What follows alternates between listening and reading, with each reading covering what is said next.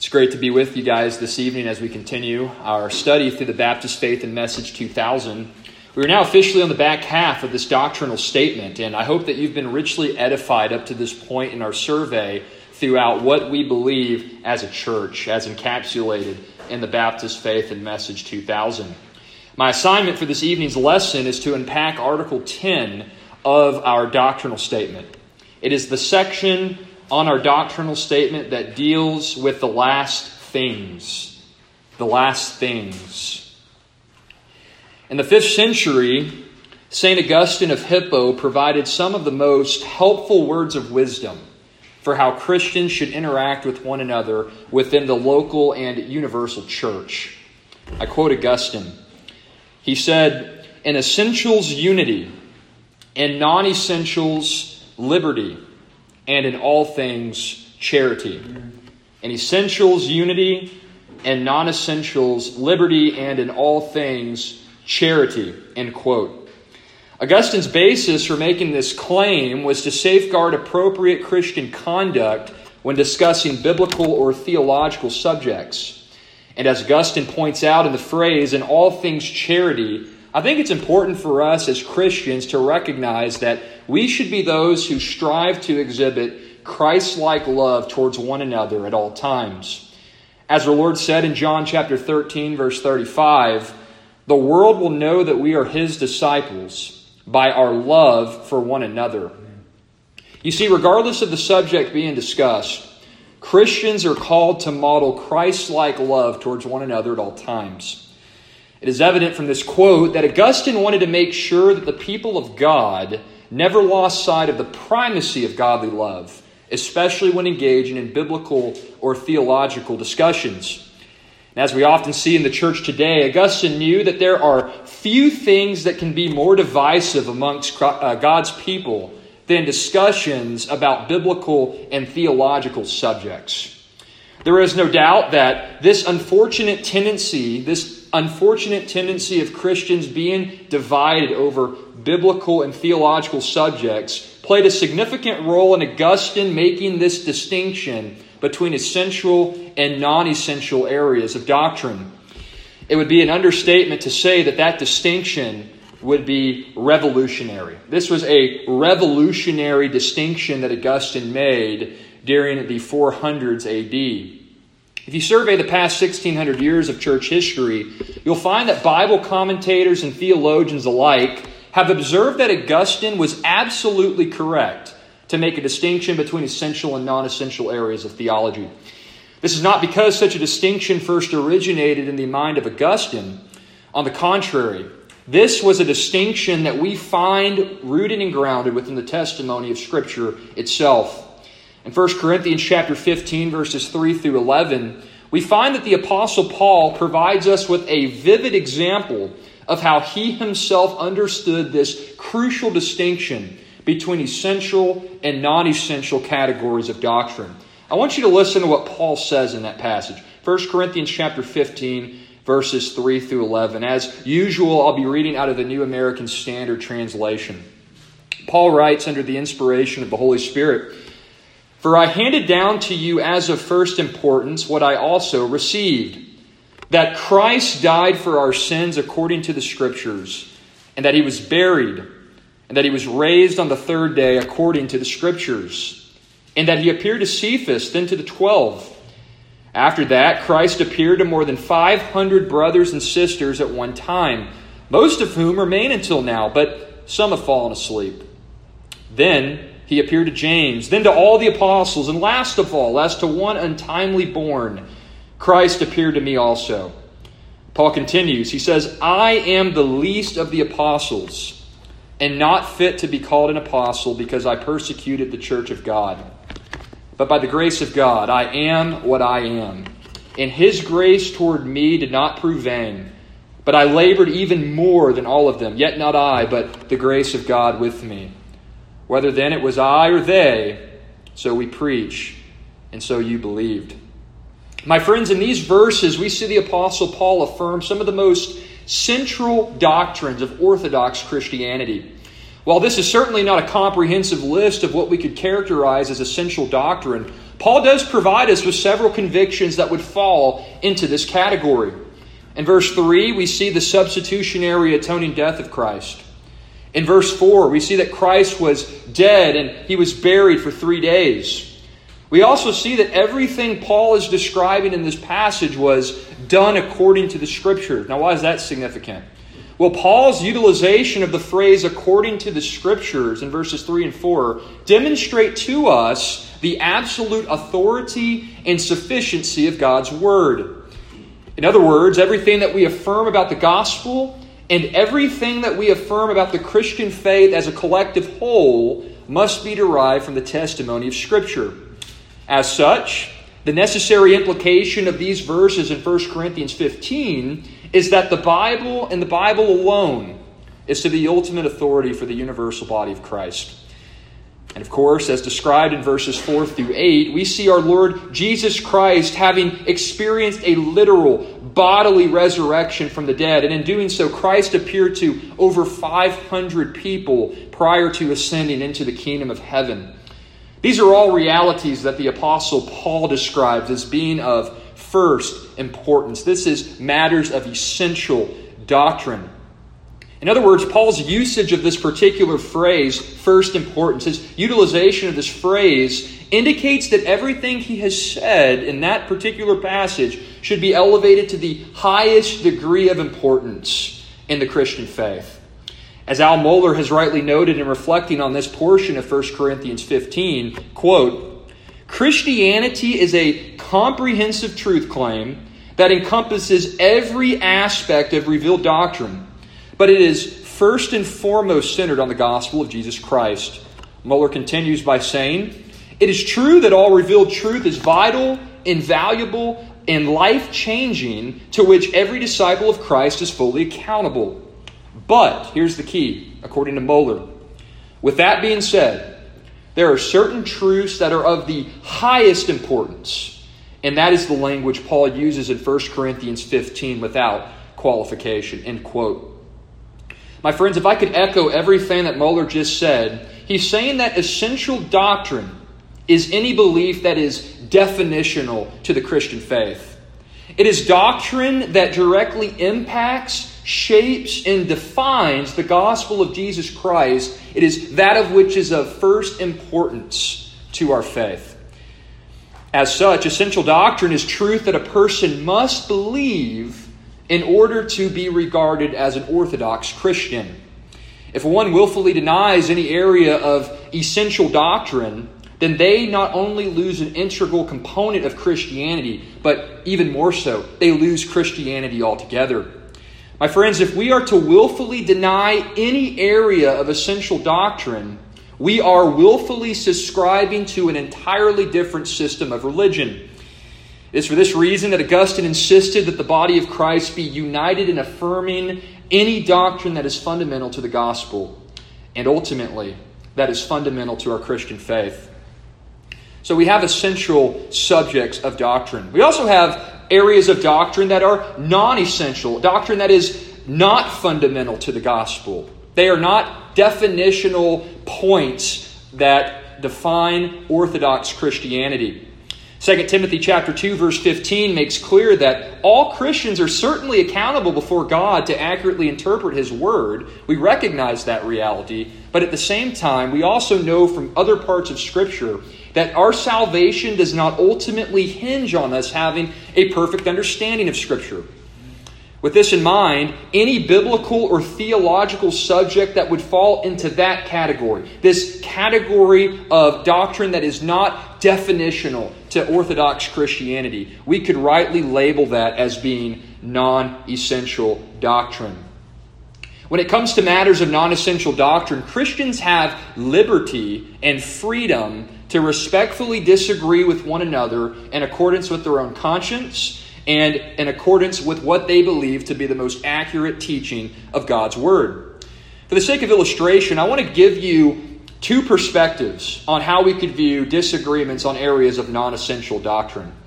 We'll start at the macro level.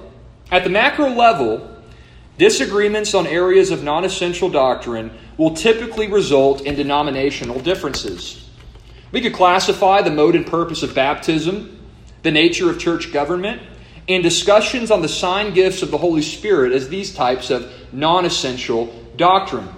For example, one of my best friends is a minister in the Reformed Presbyterian Church of North America. We have incredible fellowship with one another. We talk every week, and we share like-mindedness on several areas of non-essential doctrine. Of course, we share unanimous agreement on areas of essential doctrine. But here's a key. Here's a good illustration of how this macro level of non-essential doctrinal disagreement plays itself out on a practical basis. Because he and I disagree on the mode and purpose of baptism, and because he and I disagree on how the local church should be governed, we could never be members of the same local church. We certainly could never do ministry together as fellow pastors. He's a committed Presbyterian. I'm a committed Baptist. But nevertheless, despite our disagreements on baptism and church polity, we are both committed followers of Jesus Christ. In other words, our convictions about baptism and how the local church should be governed are not definitional to Christian uh, to Christianity. Our, our beliefs on ecclesiology, that's the doctrine of the church, that those beliefs, those differences of opinion are not foundational about what it means to be a Christian. At the end of the day, it just means that we freely disagree on some areas that are in accordance with what we believe to be the most accurate representation of the Word of God. That's a good picture from my personal life as to how we could understand what I like to call macro-level disagreements on areas of non-essential doctrine. But then there's also what we could call micro-level disagreements on areas of non-essential doctrine. Micro-level disagreements on areas of non-essential doctrine. Disagreements on these subjects are certainly common across a denomination, and they're often common amongst members of the same local church. You turn to your left or to your right this evening, I can guarantee you that you share micro-level disagreements on areas of non-essential doctrine. Some pastors serving within the same local church context even share disagreements of this type. Let me give you a few examples of what these types of disagreements could be. Whether you should homeschool or send your kids to public school. Homeschool versus public school education would be an example of a micro-level disagreement on an area of non-essential doctrine. Whether or not Christians should drink alcohol or get tattoos, that would be another example of what would fall into this category. How about the age of the universe? The timing of the rapture? One's understanding of the millennium in Revelation twenty? These are These are good examples, real-life examples of how Christians can share disagreements on micro-level areas of non-essential doctrine, and yet in doing so, still enjoy rich fellowship and even still serve together as members or even fellow pastors within the same local church context. When we talk about these areas of micro-level disagreements, we're talking non-essential doctrinal matters. When we talk about these areas of micro-level disagreements, it is of utter importance for us as Christians to model grace, patience, and Christ-like love towards one another. Unfortunately, many Christians and many local churches have divided on micro-level areas of non-essential doctrine. And I can tell you tonight by the authority of the Word of God that there's nothing that Satan loves more than for God's people to be divided on these types of disagreements. Now, with all of that having been said, I know what many of you are asking yourself right now, what in the world does any of that have to do with Article ten of the Baptist Faith and Message two thousand? It's a good question, but I wanted to provide you with a preface to this lesson by saying this. What we're talking about tonight, this doctrine of the last things, contained in Article ten of the Baptist Faith and Message, it's a subject that has divided Christians perhaps more than any other area of theology in the past one hundred years. If you look at the past one hundred years of church history, this particular area of theology is more divisive than just about anything else. So with that in mind, let's dive into what we affirm as Southern Baptists on this highly controversial subject of theology, and in doing so, remember the utter importance of modeling Christ-like love, patience, and grace towards one another. Subject of the last things. What is meant by the last things?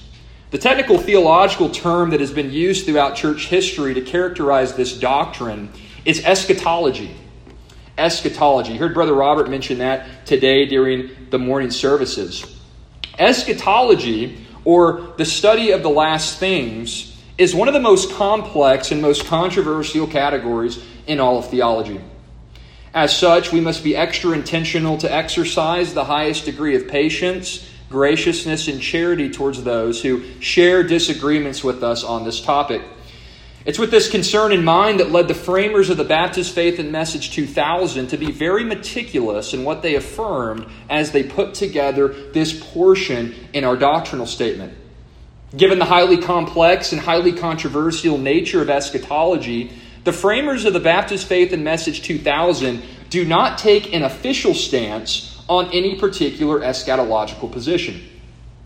In page one fifteen of the Baptist Faith and Message workbook, we are provided with the following commentary. If you have a workbook, you'll see it there. The authors of the workbook wrote this regarding this doctrine of eschatology. Here's a direct quote. "Since the New Testament speaks in broad terms about last things, it is to be expected that problems would arise as to the interpretation of details. For instance, Baptist interpreters have historically differed as to the number of comings, resurrections, judgments, and the millennium, along with, along with certain other details as to the end of the age. It is sufficient to say that one's position as to details has never been a test of orthodoxy among Baptists," end quote. When considering Article ten of the Baptist Faith and Message two thousand, we do not see any eschatology being presented, at least not in a macro sense. We find that there are many subjects related to eschatology that are simply left unaddressed in this portion of our doctrinal statement. So then what are we doing here tonight? Here's what we do see in this section, my friends. Here's the key. We see in our doctrinal statement regarding this doctrine, this subject of the last things, we see every aspect of biblical eschatology that is definitional to Orthodox Christianity. That's what we're affirming. In the Baptist Faith and Message two thousand, in Article ten, we see everything that Christians must affirm from Scripture in order to be considered Orthodox believers.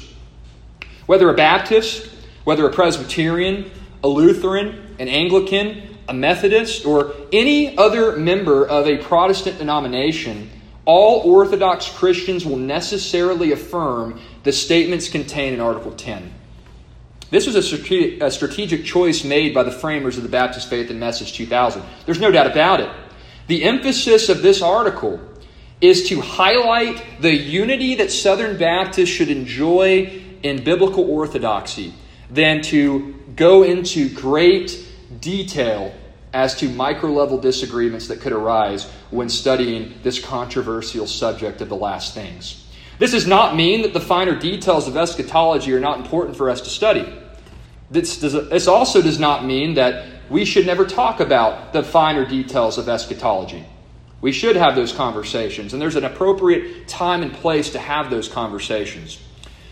But with this in mind, as we turn to Article ten of the Baptist Faith and Message two thousand, we should be aware that this portion of our doctrinal statement is a particular and strategic means for Southern Baptists to be grounded in our theological unity amongst a very controversial and potentially divisive subject. So if you are here tonight to get all the secrets and the ins and outs about what's going to happen between now and the return of Christ, I'm very sorry to disappoint you. I know that there's several of you in here tonight, so um, I'm not going to give you all the answers as to what you can expect to happen between tonight and the return of Christ. But what I can give you is I can give you a biblical survey of every point of eschatological doctrine that you must affirm if you are to be a biblically orthodox Christian.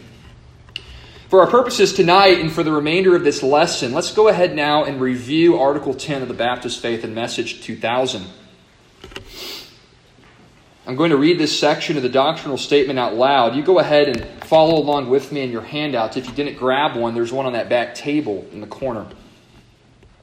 Article ten of the Baptist Faith and Message two thousand. It says this, quote, "God, in his own time and in his own way, will bring the world to its appropriate end.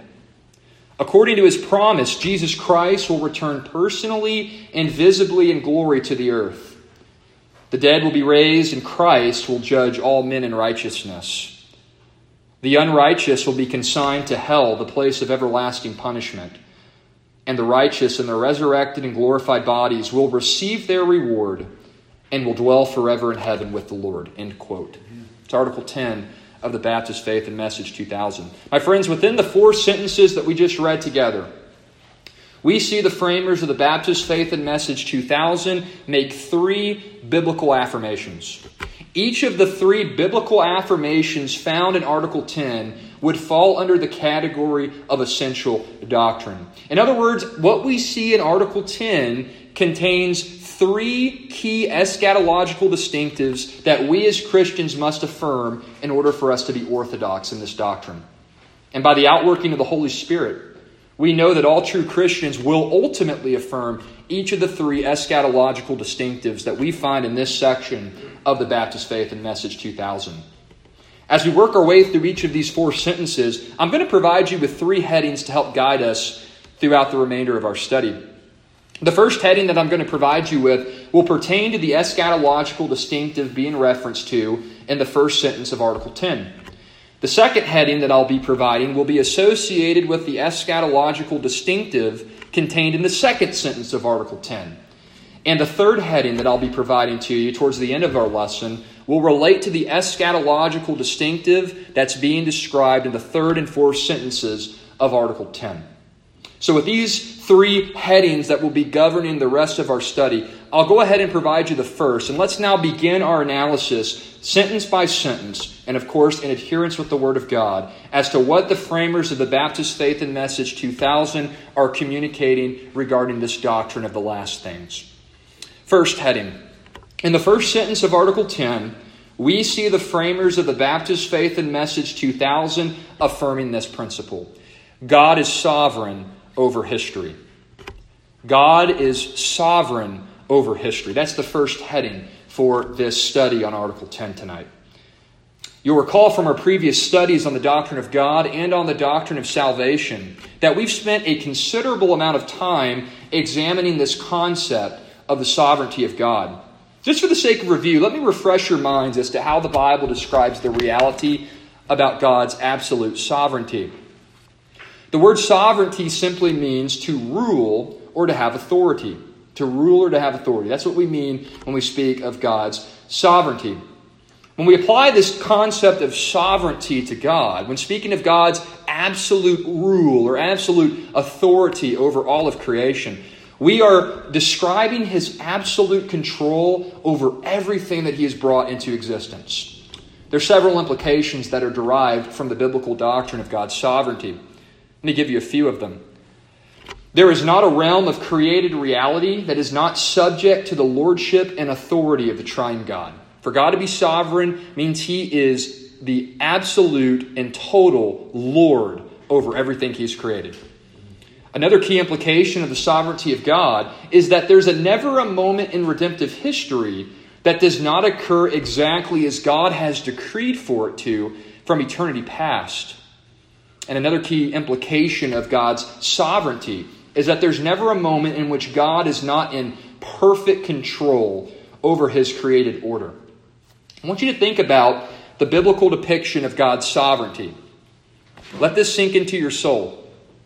Whether talking about the eternal destiny of human beings, whether to heaven or to hell, whether talking about the formulation of natural law, whether talking about how the universe is sustained or how the course of human history is going to ultimately come to pass, we know in light of the biblical depiction of God's sovereignty that he is the one who has appointed every detail from before the foundation of the world. He's the one that enables everything to take place in time, and he's the one that will ultimately see his eternal purposes accomplished, going to the end of time, ultimately consummated in the new heavens and the new earth.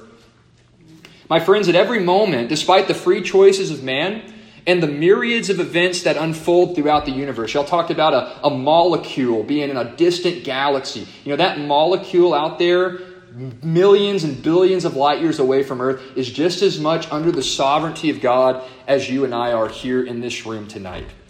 At every moment, my friends, God is exercising absolute rule and control over His creation, and it's unfolding exactly as He has decreed for it to from before the foundation of the world. Let me give you a few verses that testify to these realities from both the Old and New Testaments. I know that's a lot to throw at you. Let's see what the Word of God says.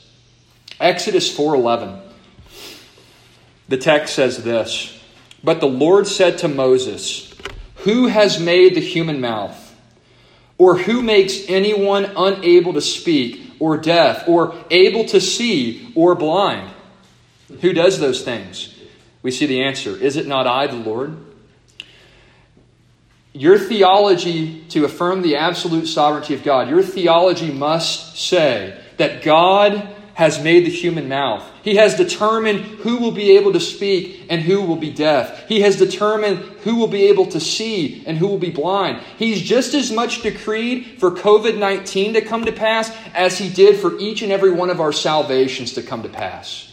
That's what's being affirmed in the doctrine of God's absolute sovereignty. Moving forward in the book of Job, we, we talked a little bit about the book of Job this morning during corporate worship. Job twenty-three verses thirteen and fourteen say this, "God is unique, and who can make Him turn?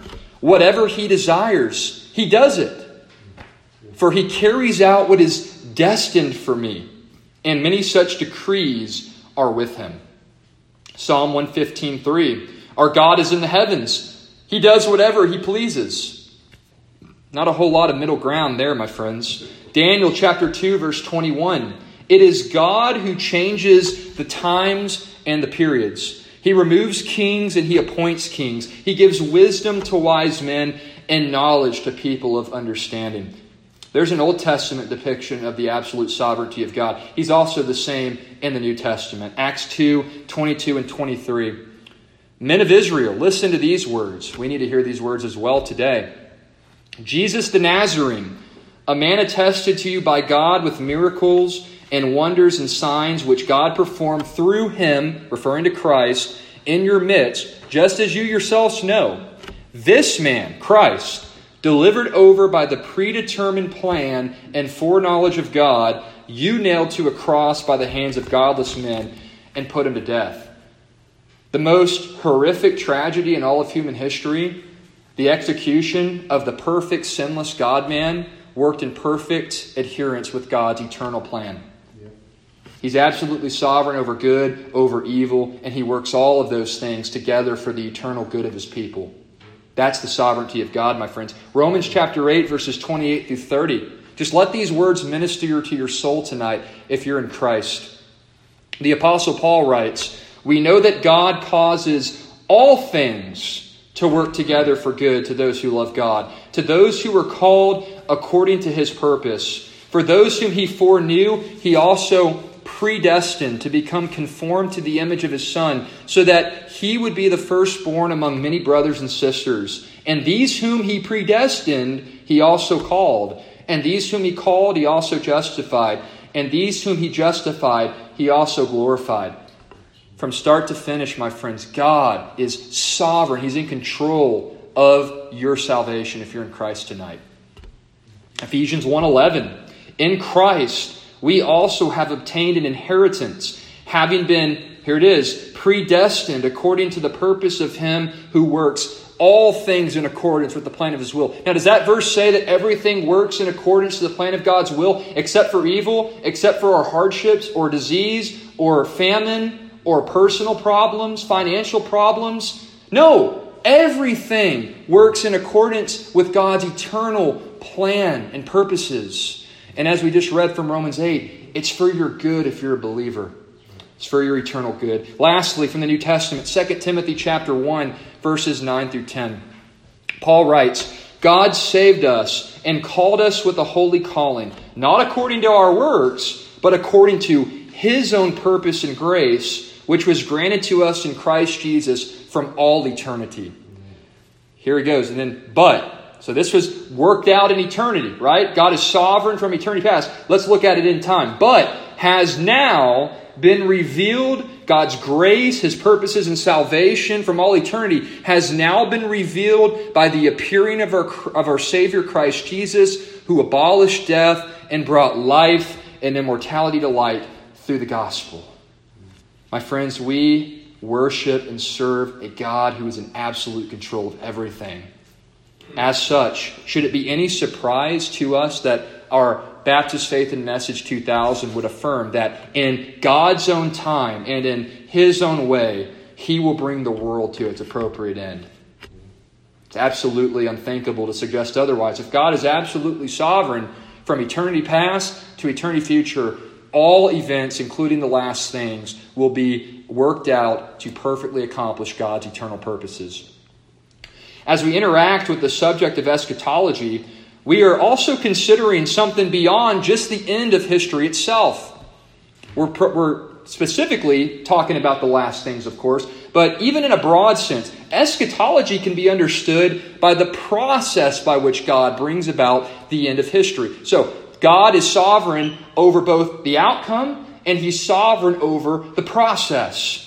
I love how Geerhardus Vos describes the intricacies of this reality of God's sovereign control over all events going to the consummate fulfillment in the new heavens and the new earth in eternity future. God, uh, Geerhardus Vos describes how all this works together in his Reformed Dogmatics textbook. I want to give you this quote. I think you'll be blessed by it.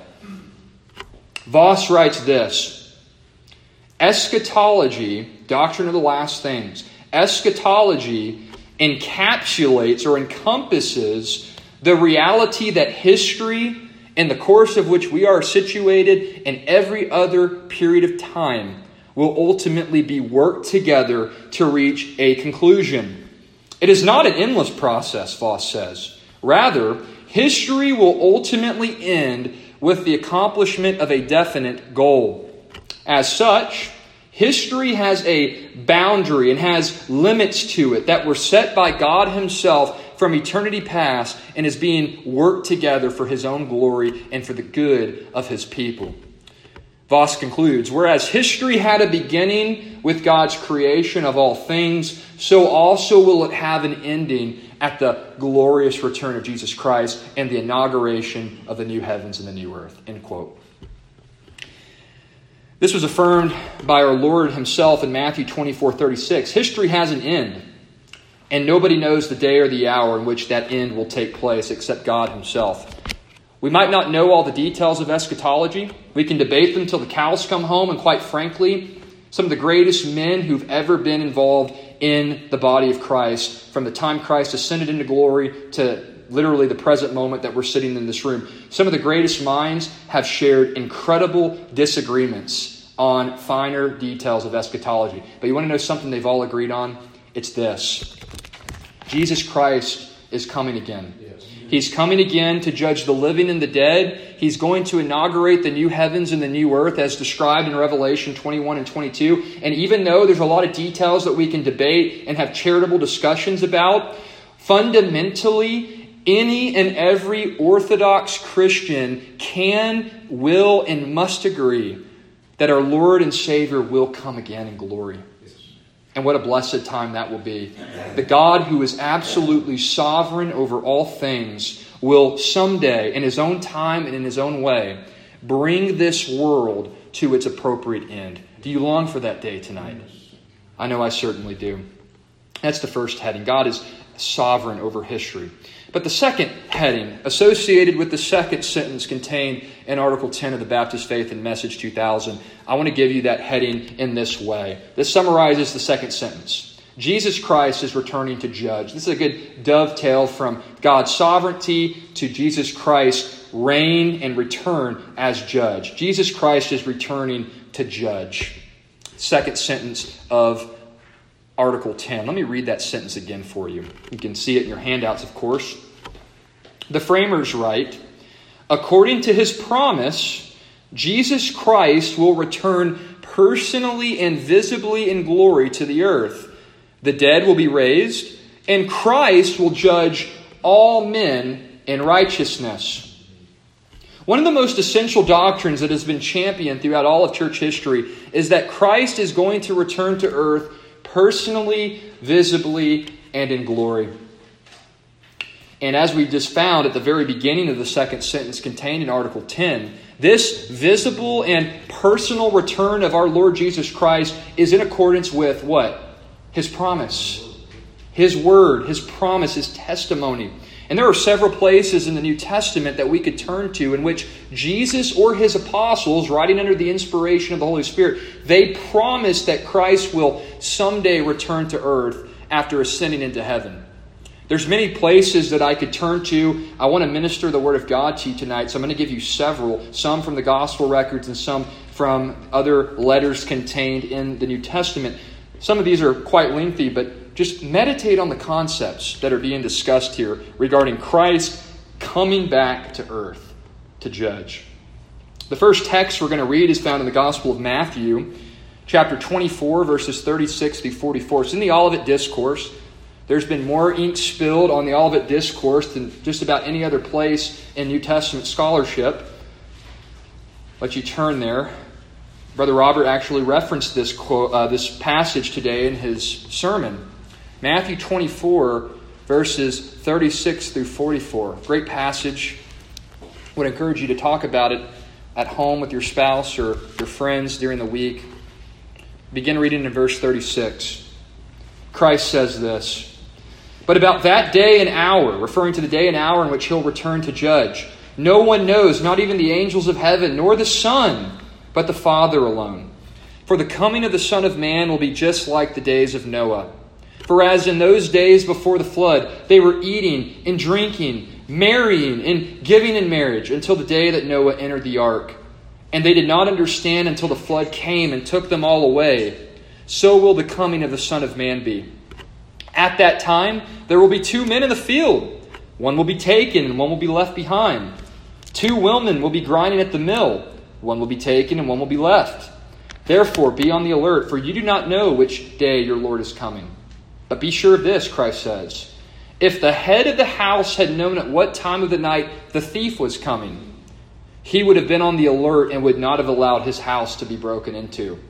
For this reason, you must also be ready as well. For the Son of Man is coming at an hour when you do not think He will."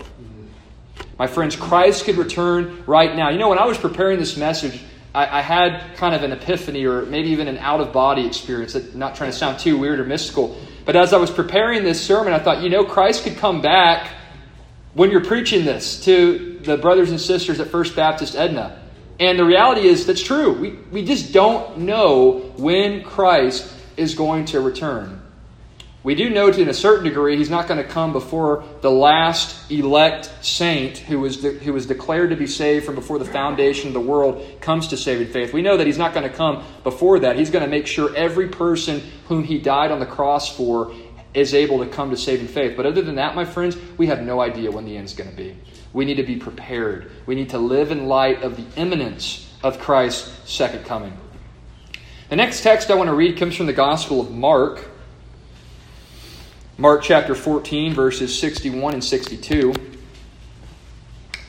The text says this, "Jesus kept silent and did not offer any answer. The high priest was questioning Him and said, 'Are you the Christ, the Son of the Most High?' And Jesus said, 'I am. And you shall see the Son of Man sitting at the right hand of power and coming with the clouds of heaven.'" Pretty clear promise there. Not only does He claim to be God, He claims to be the Son of God, but He also says, "I'm coming again. You're going to see Me doing it too someday. You're going to see Me coming again." First Thessalonians four, sixteen through eighteen, one of Brother Robert's favorite passages of Scripture. The Apostle Paul writes, "For the Lord Himself will descend from heaven with a shout, with the voice of the archangel, and with the trumpet of God, and the dead in Christ will rise again. Then we who are alive, who remain, will be caught up together with them in the clouds to meet the Lord in the air. And so we will always be with the Lord. Therefore," here's the pastoral application, "comfort one another with these words." Paul doesn't go into the intricacies of when Christ is coming back, but he does say this, the fact that He is coming back again, that should be a means of comforting one another. He's coming back again. Hebrews nine, twenty-seven and twenty-eight. "And just as it is destined for people to die once, and after this comes judgment, so Christ also, having been offered once to bear the sins of many, will appear a second time for salvation without reference to sin to those who eagerly await him.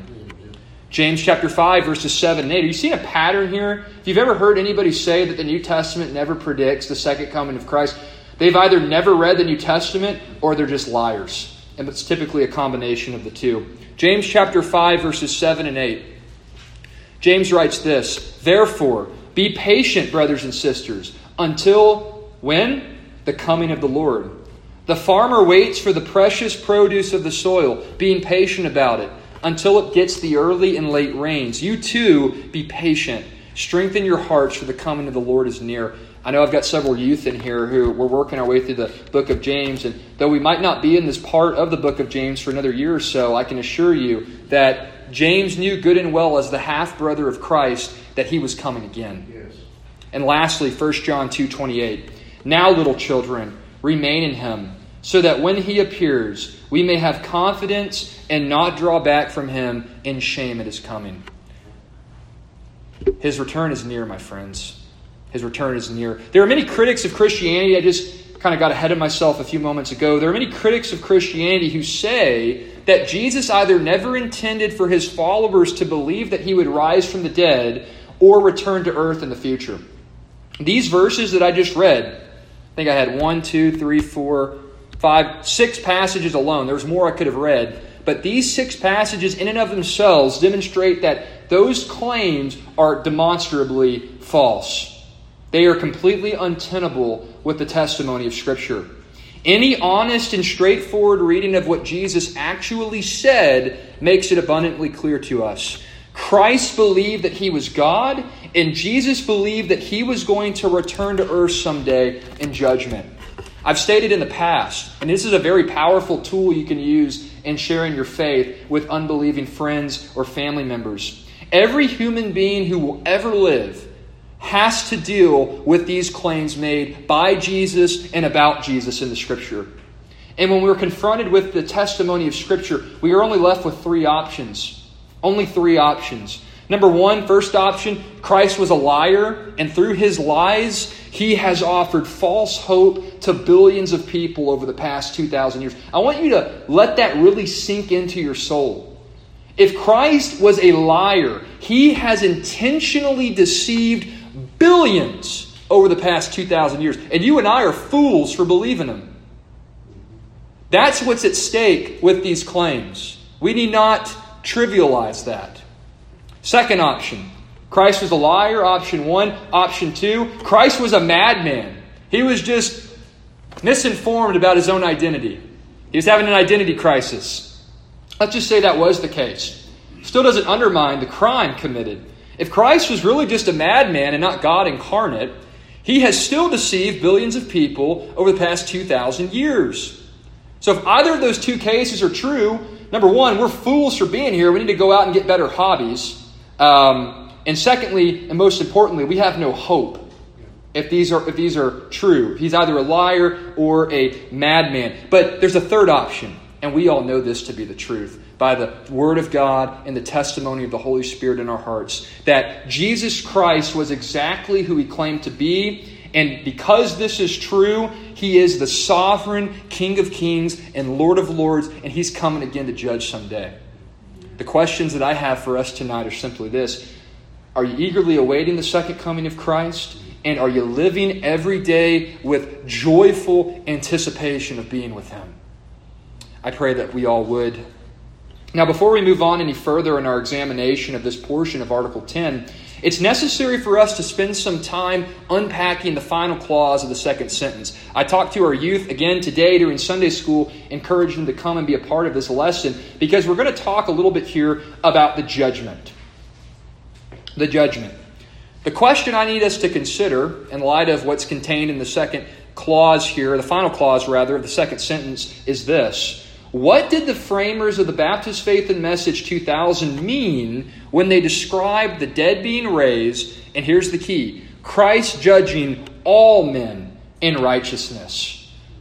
A lot of us assume that Christ is going to certainly judge unbelievers, but what did the framers of the Baptist Faith and Message mean by all men? Does this mean that we're going to face a judgment too as Christians? We're going to talk about this here a little bit. Now, I need to make one note uh, in light of what we talked about in that lengthy preface about the essential doctrine versus non-essential doctrine categories. I want you to know there is significant debate among Southern Baptists and evangelical Protestant Christians as a whole as to the micro-level details of how the final judgment will transpire.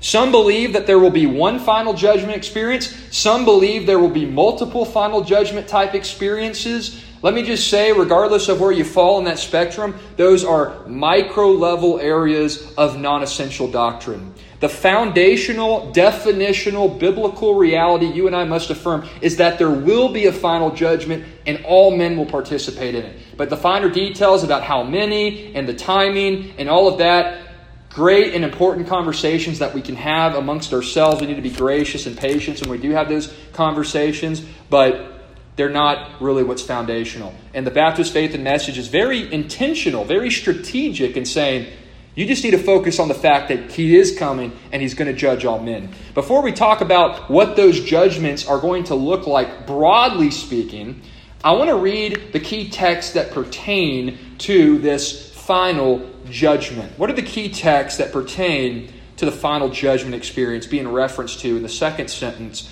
of Article ten? The key texts that we're going to read together are Matthew twenty-five, verses thirty-one through forty-six, Romans chapter fourteen, verse ten, First Corinthians chapter three, verses eleven through fifteen, Second Corinthians five ten, and Revelation chapter twenty, verses eleven through fifteen. I hope you guys are quick with your Bibles or you have your Bible on your phone, because we're going to be going uh, through a lot of places here in the New Testament, but I think you'll be blessed in doing so. Let's start with the passage in Matthew. Again, I think this was even referenced today, at least in passing, by Brother Robert. So great reminders for us here this evening. Matthew chapter twenty-five, beginning in verse thirty-one. Our Lord says this, "But when the Son of Man comes in His glory, and all the angels with Him, then He will sit on His glorious throne. And all the nations will be gathered before Him, and He will separate them from one another, just as the shepherd separates the sheep from the goats. And He will put the sheep on His right and the goats on the left. Then the King will say to those on His right," talking to believers, "Come, you who are blessed of my Father, inherit the kingdom prepared for you from the foundation of the world." There's that sovereignty thing coming back up again. You can't get around it. Christ says, "For I was hungry, and you gave me something to eat. I was thirsty, and you gave me something to drink. I was a stranger, and you invited me in. Naked, and you clothed me. I was sick, and you visited me. I was in prison, and you came to me." Then the righteous will answer Him, "Lord, when did we see you hungry and feed you, or thirsty and give you something to drink? And when did we see you as a stranger and invite you in, or naked and clothe you? And when did we see you sick or in prison and come to you?" And the King will answer and say to them, "Truly I say to you, to the extent that you did it for one of the least of these brothers or sisters of mine, you did it for me." Verse forty-one, now He's talking to unbelievers. So this is the final judgment. Believers, come and enter into my kingdom. Unbelievers, here's what Christ is going to say. "Depart from me, you accursed people, into the eternal fire which has been prepared for the devil and his angels. For I was hungry, and you gave me nothing to eat. I was thirsty, and you gave me nothing to drink. I was a stranger, and you did not invite me in. Naked, and you did not clothe me. Sick and in prison, and you did not visit me." Then they themselves will also answer. Same, same responses that the believers gave. "Lord, when did we see these things?" And then, of course, verse forty-five. Christ says, "I say to you, to the extent that you did not do it for the one of the least of these, you did it to me also." Or excuse me, you did not do it for me also.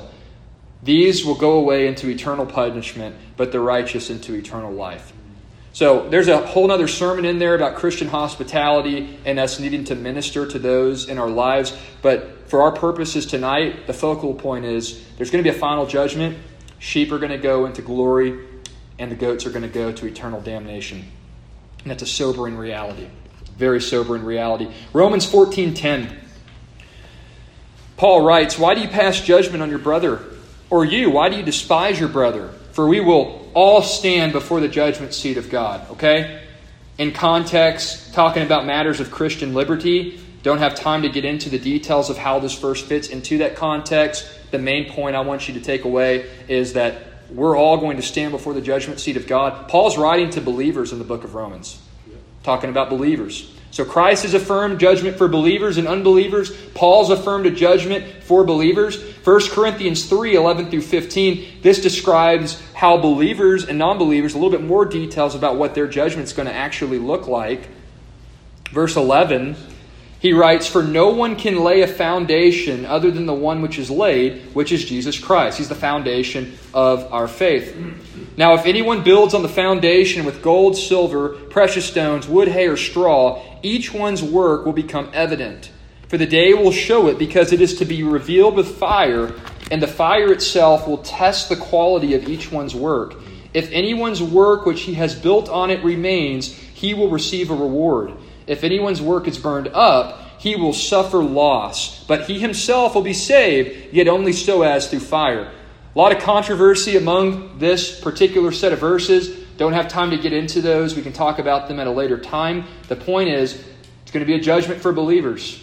It's going to be a judgment for believers, not just non-believers. Second Corinthians five ten, "For we must all appear before the judgment seat of Christ, so that each one may receive compensation for his deeds done through the body in accordance with what he has done, whether good or bad." Writing to believers here. Revelation chapter twenty, verses eleven through fifteen. Now we're getting back to unbelievers. The Apostle John writes this, "I saw a great white throne and him who sat upon it, from whose presence earth and heaven fled, and no place was found for them. And I saw the dead, the great and the small, standing before the throne, and books were opened. And another book was opened, which is the book of life. And the dead were judged from the things which were written in the books according to their deeds. And the sea gave up the dead who were in it, and death and Hades gave up the dead who were in them, and they were judged, each one of them according to their deeds. Then death and Hades were thrown into the lake of fire. This is the second death, the lake of fire. And if anyone's name was not found written in the book of life, he was thrown into the lake of fire." Again, just like Christ affirmed, judgment for believers and a destination for believers, judgment for unbelievers, destination for unbelievers. So, five key passages there, my friends, regarding the final judgment experience of Christians and non-Christians. I just gave you a lot to chew on. You're probably asking yourself something along these lines. How do these passages relate to one another? Do we? Are these talking about one instance of judgment, or are there separate instances of judgment? What should we take from those passages? My friends, that's your homework tonight. Your homework is to research this further on your own, to dive into the Scripture, and see for yourselves what you believe to be the most accurate account of how these passages relate to one another. Down the road, if you guys are really that interested, it'd probably take more than an hour or so, but I'd be more than willing to give you all a thirty thousand foot flyover of the four major eschatological views that have been held throughout church history. Some of y'all probably hoped that I would do that tonight, but of course, according to the testimony of the Baptist Faith and Message two thousand, Baptists don't take an official position on eschatology. So um, we'll have to cover that at a later time, and I'd be more than happy to do so. You're also welcome to come to me, and I'll be more than happy to share you my personal opinion about where I stand on those judgments. But again, what do we take away from those passages? What's the so what? What's the practical pastoral application for you to walk out of here with tonight? Here it is. There's going to be a time in the future in which Christians and non-Christians will stand before the Lord Jesus Christ. If we were to be Orthodox Christians, then we must necessarily affirm this reality. This is a matter of essential doctrine. And Southern Baptists have rightly understood this, that Christ was going to come. He is going to come in the future. He's going to return, not secretly, he's going to return visibly, personally, publicly, in glory, and he's going to judge all men in righteousness. We must affirm that to be biblical and to be orthodox. And that principle is going to take us now into the third and final eschatological distinctive contained in Article ten of the Baptist Faith and Message two thousand. Let me just remind you of the first two. Distinctive number one, and corresponding with sentence number one, God is sovereign over history. Eschatological distinctive number two, and corresponding with sentence number two in Article ten, Jesus Christ is returning to judge. Measure two, First two eschatological distinctives. Here's the third. All humanity has an eternal destination. All humanity has an eternal destination. Number one, God is sovereign over history. Number two, Jesus Christ is returning to judge. And number three, all humanity has an eternal destination. I want you to read with me the third and fourth sentences of Article ten before we move any further. The text says this: "The unrighteous will be consigned to hell, the place of everlasting punishment. The righteous in their resurrected and glorified bodies will receive their reward and will dwell forever in heaven with the Lord." As we just saw a few moments ago, and as I've reiterated on several occasions over the past several minutes, those five New Testament passages and the comprehensive testimony of the New Testament clearly indicate that you and I and every other human being who's ever lived and will ever live will stand before the Lord Jesus Christ someday.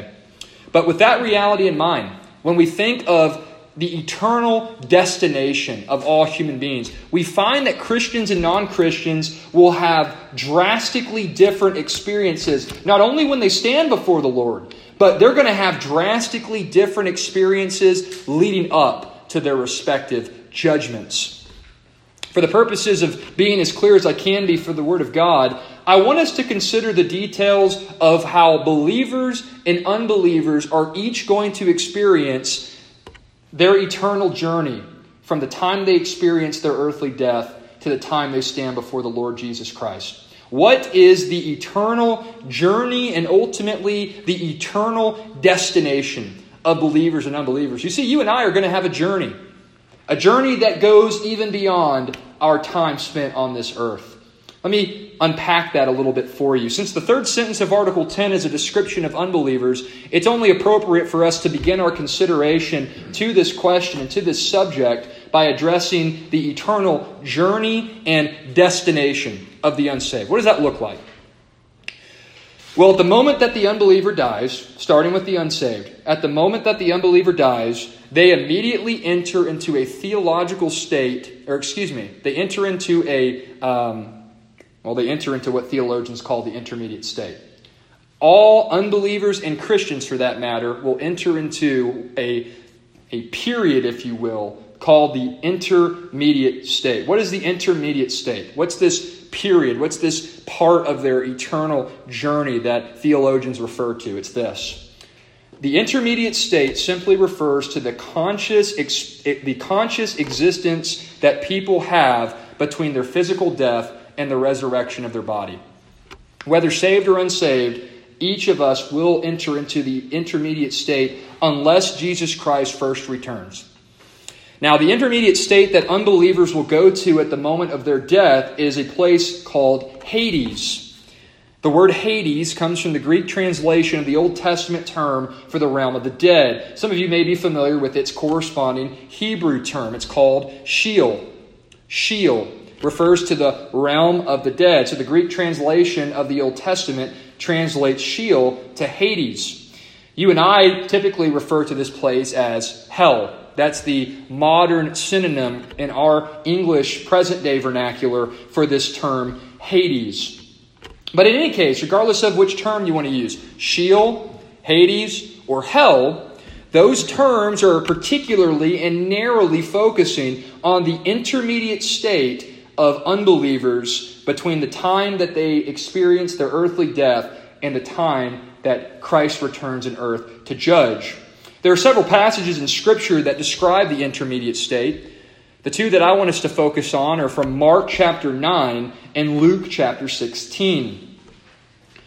Mark chapter nine and Luke chapter sixteen. The first, Mark chapter nine, the verses we'll be turning to are verses forty-two through forty-eight. In this particular passage, Christ makes several references and, and graphically illustrates to us what this intermediate state is going to be like for every unbeliever. So every person right now who's in Hades, this is what they're going through. This is what they're going through. Christ says this: "Whoever causes one of these little ones who believe in me to sin, it is better for him if a heavy millstone is hung around his neck and he is thrown into the sea. And if your hand causes you to sin, cut it off. It is better for you to enter life with one hand than having your two hands to go into hell, into the unquenchable fire. And if your foot is causing you to sin, cut it off. It is better for you to enter life without a foot than having your two feet to be thrown into hell. And if your eye is causing you to sin, throw it away. It is better for you to enter the kingdom of God with one eye than having two eyes to be thrown into hell, where their worm does not die and the fire is not extinguished. The principle of these verses is simply this: flee from sin, eliminate anything in your life that would prevent you from entering into an unbroken, unhindered pattern of sin. It's better to withhold from all the pleasures and all the cares of this world that could cause you to stumble and potentially prove that you were never saved to begin with, than it would be to abstain from those pleasures on this side of glory and enter into life. I don't know about you, but I certainly would not want to wake up someday in a place where the fire is not extinguished. Unquenchable fire, conscious torment, perfect righteous judgment on the unsaved. There are people there right now, as I'm saying this, who are in Hades, and they are in everlasting misery. We find much of the same imagery from this passage in Mark nine being reiterated by our Lord in the parable of the rich man and Lazarus. Many of you are familiar with this parable. Luke chapter sixteen, I'm just going to read verses twenty-three and twenty-five for our purposes tonight. Our Lord says this, describing this intermediate state. He says, "In Hades, the rich man raised his eyes, being in torment, and saw Abraham far away and Lazarus in his arms. And he cried out and said, 'Father Abraham, have mercy on me, and send Lazarus so that he may dip the tip of his finger in water and cool off my tongue, for I am in agony in this flame.' But Abraham said, 'Child, remember that during your life you received your good things, and likewise Lazarus bad things. But now he is being comforted here, and you are in agony.'" A lot of dispute as to whether or not uh, we should take this parable literally. All I can say is this, my friends: if we're going to use sound biblical interpretation, I think it's best to leave it at this. The picture doesn't even scratch the surface of the reality. If this is just a picture of what's to come, then the reality will be far beyond what's seen here. And if it's just what's seen here in this text, in this parable in Luke sixteen, that's bad enough. It's a terrifying, horrendous place to be, Hades. In light of both of those passages that I just read, I want to make sure that you and I, from a pastoral perspective, leave here with a very important takeaway. The intermediate state that unbelievers enter into is absolutely dreadful. And the fact of the matter is, there is no second chances for them. There is no opportunity for them to better themselves, as it were, to leave this place of torment and to enter into glory. Their chances are over. It's done. When Jesus returns to judge all mankind, every unbeliever, after spending potentially thousands of years in Hades, they're only going to be resurrected to stand before him, and then they're going to face a perfect judge. Their works are going to be evaluated against the Ten Commandments, which are God's perfect standard of morality, and they're going to fall short of the standard that God demands at that judgment, which is absolute perfection in thought, word, and deed.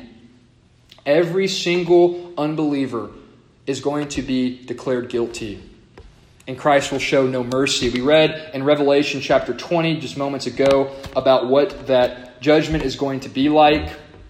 I'll read it again just to keep it fresh in your minds, because I, I really want to emphasize this to you. This is a dreadful, dreadful place. It should break our hearts thinking about the fact that people are going there. Right now, as I preach this message, people are dying and are finding themselves in this place of misery. Revelation chapter twenty, verses thirteen through fifteen. I'll read it again. "The sea gave up the dead who were in it, and death and Hades gave up the dead who were in them, and they were judged, each one of them according to their deeds. Then death and Hades were thrown into the lake of fire. This is the second death, the lake of fire. And if anyone's name was not found written in the book of life, he was thrown into the lake of fire." I know this sounds much like doom and gloom, but if you and I actually believe this, take, take a step back. Okay, I've just given you an onslaught of how dreadful this intermediate state is, right? If we believe this testimony from Scripture, this should motivate you and I more than ever before to take the good news of Jesus Christ to everybody that God gives us the opportunity to. We should be more motivated than ever before to proclaim Christ and Him crucified to a lost and dying world. Because guess what happens, my friends? They go from the intermediate state to a perfect judge to the lake of fire, which is the cons- the consummate, eternal, eschatological dwelling place for the unsaved. You and I should never want any person to go to that place. This is not academic or theoretical or hypothetical realities. This isn't a game. This is life and death. This is eternity hanging in the balance. We need to be faithful in taking the good news of God's free mercy, grace, and forgiveness that's offered to all who will call upon the name of the Lord Jesus Christ. We just considered the intermediate state and the consummate, eternal, eschatological destination of the unsaved from sentence three of the Baptist Faith and Message. We also need to turn and consider what the Baptist Faith and Message two thousand says regarding the eternal journey and ultimately destination of those who are believers. And that corresponds, of course, with sentence four, as I said earlier. Like the unbelievers, all Christians who die prior to the return of Christ likewise enter into an intermediate state of their own. The intermediate state for believers, contrary to the intermediate state of the unbelievers, is a conscious, peaceful, blissful existence in a place that the Bible calls heaven. My friends, at the moment that you and I die, if you're in Christ tonight, at the moment that we die, assuming Christ doesn't return first, our soul will be instantaneously transported into the presence of our glorified Lord and Savior and the intermediate state that we know as heaven. There are several passages that describe this reality in the New Testament. Let me give you a few that stood out to me as I prepared this lesson. Luke chapter twenty-three, verses forty-two through forty-three says this. The thief on the cross was saying, "Jesus, remember me when you come into your kingdom. Just remember me. You are who you said that you were." And of course, we know the thief on the cross at one point was openly mocking Christ, but he came to his senses, and he, and he, and he, in his mind, he thought it was too late. "Jesus, you just remember me." And here's what Jesus says to him. The grace of our Lord is just insurmountable. He says, "Truly I say to you, today you will be with me in paradise. You will be with me in heaven." It's never too late, my friends. You can be moments before your death, and you are still not outside the bounds of God's saving mercy, love, and forgiveness. I trust all in here today are saved. Maybe you know people in your life. "I'm far too wicked. I've made too many mistakes. God could never forgive me." That's not true, my friends. Even to the last dying breath, it is never too late for a sinner to call upon the name of the Lord Jesus Christ. And if I may just say, I have, you heard me just affirm, one hundred percent affirm, God is absolutely sovereign over everything that ever happens. That does not negate the reality that you and I have the responsibility, and we should, as Christians, have a desire to evangelize and witness to a lost and dying world. I'm as staunch as there is in believing in the absolute sovereignty of God, and I am as staunch as there is about sharing the glorious gospel of God's free mercy and grace in Christ alone. But we continue. Acts chapter seven, verses fifty-five through sixty. This is a beautiful text. I've always wanted to preach on Acts seven. It's one of the greatest uses in the New Testament of the Old Testament. Stephen gives this incredible talk about the history of redemption. Leading up to this, he makes the Jewish religious leaders upset because he convicted them of putting Christ to death. And in verse fifty-five, we pick up in the narrative, "Stephen, being full of the Holy Spirit, looked intently into heaven and saw the glory of God and Jesus standing at the right hand of God. And he said, 'Behold, I see the heavens opened and the Son of Man standing at the right hand of God.' But they shouted with loud voices and covered their ears and rushed at him with one mind. When they had driven him out of the city, they began stoning him. And the witnesses laid aside their cloaks at the feet of a young man named Saul. We know that to be the Apostle Paul. Verse fifty-nine, they went on stoning Stephen as he called on the Lord and said, Stephen says this, his last words, what a way to die. Lord Jesus, receive my spirit. And then, having fallen on his knees and cried out with a loud voice, Stephen said, Lord, do not hold this sin against them. And having said this, he fell asleep. But Stephen, not saying you and I are going to see Christ with the outer eye waiting for us at the right hand of God as we take our last breath. Maybe you will. You never know. But the reality is this. Stephen knew he was entering into the presence of his Lord and Savior, yeah, despite facing a horrific death. Yes. Second Corinthians five eight, the Apostle Paul says this, we are of good courage and prefer rather to be absent from the body and to be at home with the Lord. Philippians one twenty-one through twenty-four, for to me to live is Christ and to die is gain. Wow, that's a remarkable statement. How can this be?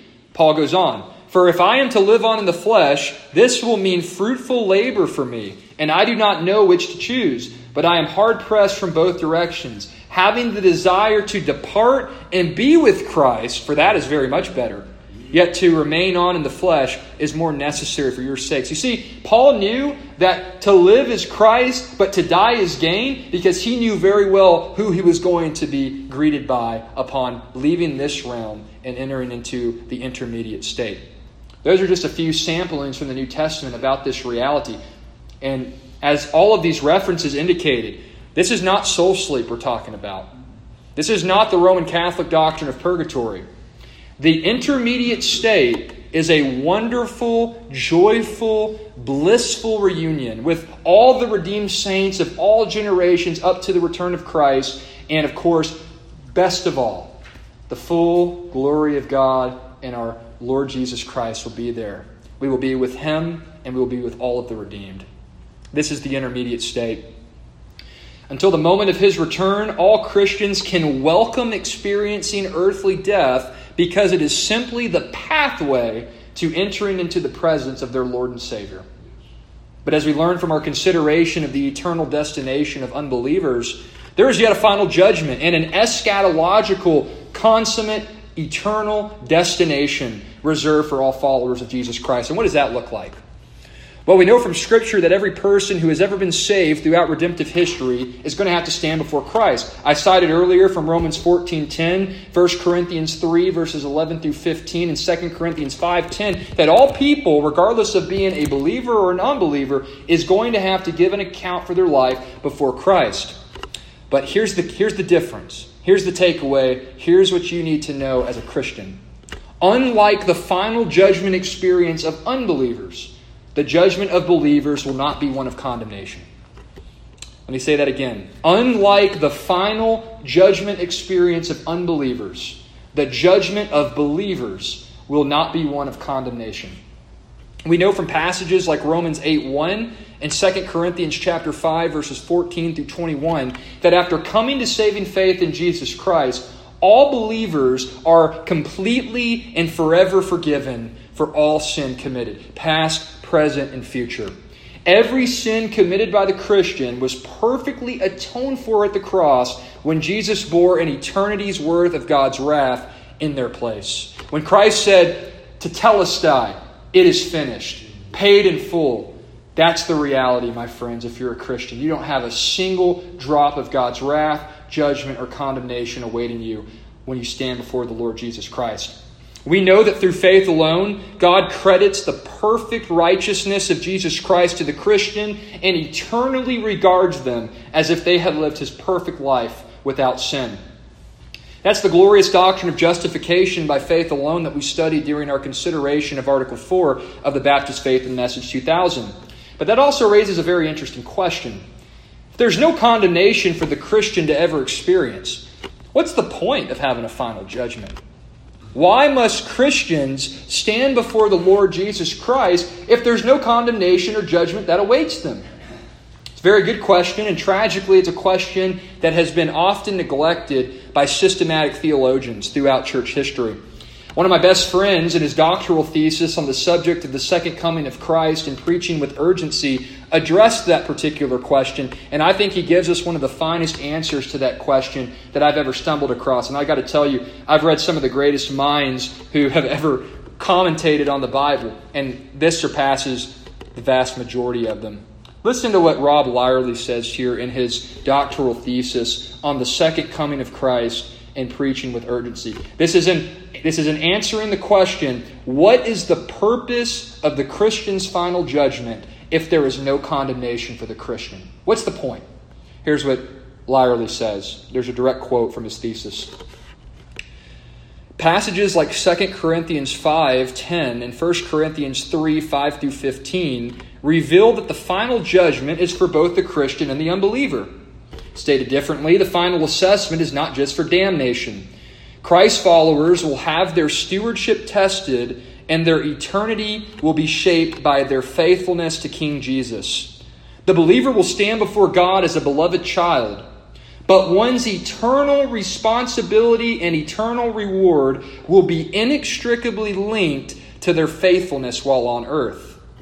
As such, the Christian should be encouraged to live obediently during their earthly life, striving for eternal reward. In the final analysis, the faithfulness of the Christian's life will be measured at the final judgment based on what was pursued for the glory of God. End quote. What's the purpose of the final judgment for believers? It's simply this, my friends. You and I are going to be evaluated for our stewardship of the Christian life. We will receive eternal reward and eternal responsibilities in the new heavens and in the new earth based on how we utilize our Christian pilgrimage for the advancement of God's kingdom and for the glory of our Heavenly Father. This reality, this reality that we're going to have to give an account for our stewardship of our Christian life, and that only those things built on the foundation of Christ, the foundation of Christ will stand in the final analysis, that we're done for the glory of God and the advancement of the and the advancement of the kingdom of God. All those things considered, you and I should be more motivated than ever before than to press on in our spiritual journey with everything we have. Again, we recognize God is absolutely sovereign over all things. We recognize we have a stewardship and a responsibility as the followers of Jesus Christ that we are. Those truths are not incompatible. Rather, they're perfectly coherent and should be our, our central motivating factor for faithfulness in this life. It is true that God ultimately gives us the grace to do anything that is pleasing to Him, but at the human level, we should be as diligent as possible to see God magnified in this life. This is the central thought that I would encourage you and myself to have as we leave this place tonight. How do we live in light of the reality that you and I are going to stand before the Lord Jesus Christ as Christians? This should be stamped on our eyeballs, if I could use the phrase from Jonathan Edwards. Here it is. Ask yourself this. It should be a daily challenge and a daily reminder. Is what I'm doing honoring to the Lord? And is what I'm doing useful to advancing the kingdom and glory of God? That's it. Every decision we make, every thought we have, every choice we make, every circumstance we find ourselves in, the central thought in our mind should be this: is what I'm doing, is how I'm behaving, is how I'm thinking, is how I'm talking, honoring to the Lord? And is what I'm doing useful to advancing the kingdom and glory of God? Could you imagine how different our lives and our churches would be if we would just remind ourselves of questions as simple as that, challenges as simple as that? Imagine if you were consumed with the thought that someday you're going to stand before Jesus Christ and He's going to evaluate what you did as a follower of His, and you're going to receive eternal reward for that stewardship. My prayer is that First Baptist Church of Edna would be filled with believers who live all of their lives for the glory of God. And of course, this takes us now to considering the final stage of the believer's eternal destination. I've just given you the eternal, or excuse me, I've given you the intermediate state. I've given you the judgment experience. Let's look at the eternal, eschatological, consummate destination that you and I are going to experience and enjoy as the people of God.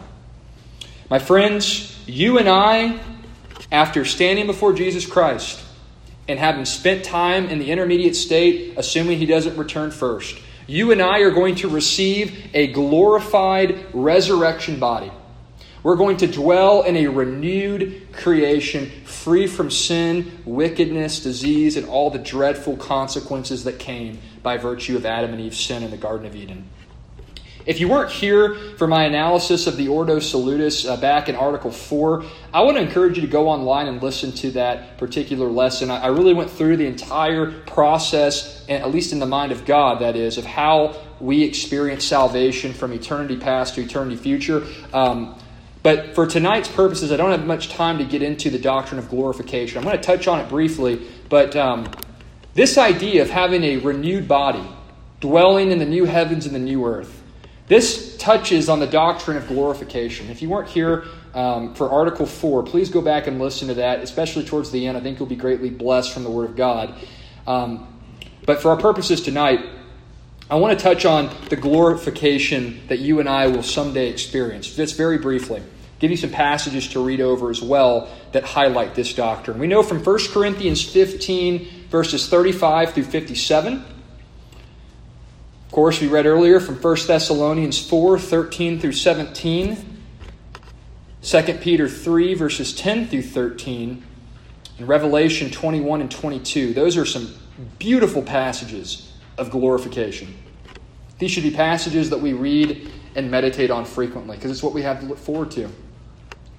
First Thessalonians, excuse me, First Corinthians fifteen, verses thirty-five through fifty-seven, First Thessalonians four, thirteen through seventeen, Second Peter three, ten through thirteen, and Revelation chapters twenty-one and twenty-two.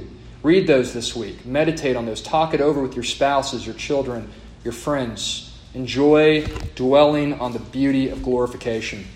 Let me briefly define glorification. The reality of glorification is a point of essential doctrine. It's a biblical reality that is so clear in Scripture that Southern Baptists and Orthodox Christians must be willing to die for. This is a doctrine that is fundamental to our hope and our eternal joy.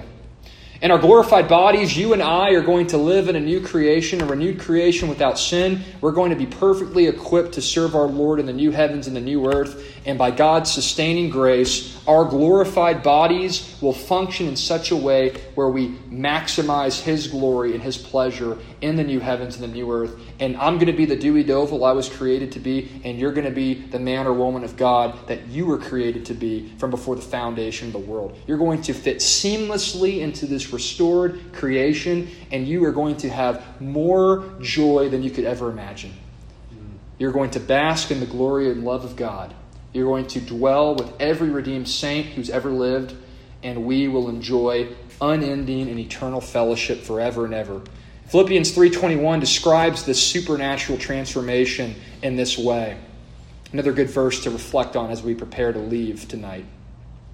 Philippians three twenty-one says this, "Our Lord Jesus Christ will transform the body of our lowly condition into conformity with His glorious body by the exertion of the power that He has, even to subject all things to Himself."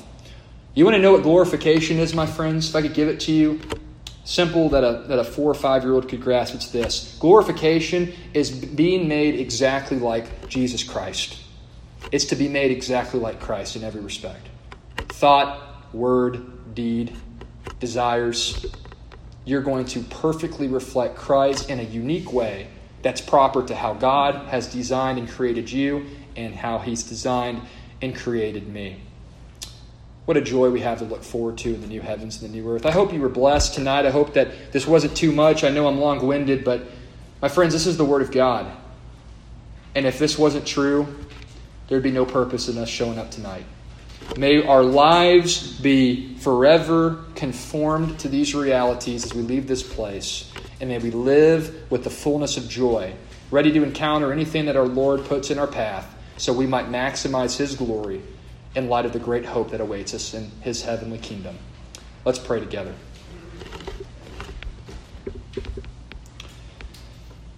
Heavenly Father, we echo the words of the Apostle John in Revelation twenty-two twenty, in that the cry of our hearts is for Christ to return quickly. Father, we long for the day that we will see our Savior face to face, for the day in which we were, in which we will be made exactly as He is through your sovereign work of glorification. But God, we also know that Christ will not return until the last elect saint comes to saving faith. We know that we know that that's about as far as we can go in putting a limitation on when Christ returns, and it, we really don't know when that's going to be. For all we know, it could be tomorrow. But God, we we just ask that the reality that you were building a kingdom and the reality that you were drawing all of your beloved to yourself, that you have set your saving and redeeming love on from before the foundation of the world. We pray those realities would motivate us more than ever before to take the gospel to those you have placed in our lives. Father, help us to be good stewards of every responsibility and task you've entrusted unto us until our Lord returns or he calls us home. And most importantly, Father, on a pastoral note, I just pray that we would never be those who divide over the finer details of eschatology. Lord, we recognize that these are important subjects to discuss and even intriguing subjects to discuss. But God, I just ask that we would focus more on the unity that we have on the essential matters of eschatology than the potentially diverse or divisive views that we might have on the non-essential aspects of this doctrine. Help us to model humility, grace, and Christ-like love towards our brothers and sisters in Christ as we gauge in discussions on the last things and on any other discussions on doctrine that might come up. We thank you for this time of corporate worship. God, I thank you for every person in this room. Lord, they're so faithful to devoting time out of their week to serve you, to worship you, and to dwell with one another in the context of the local church.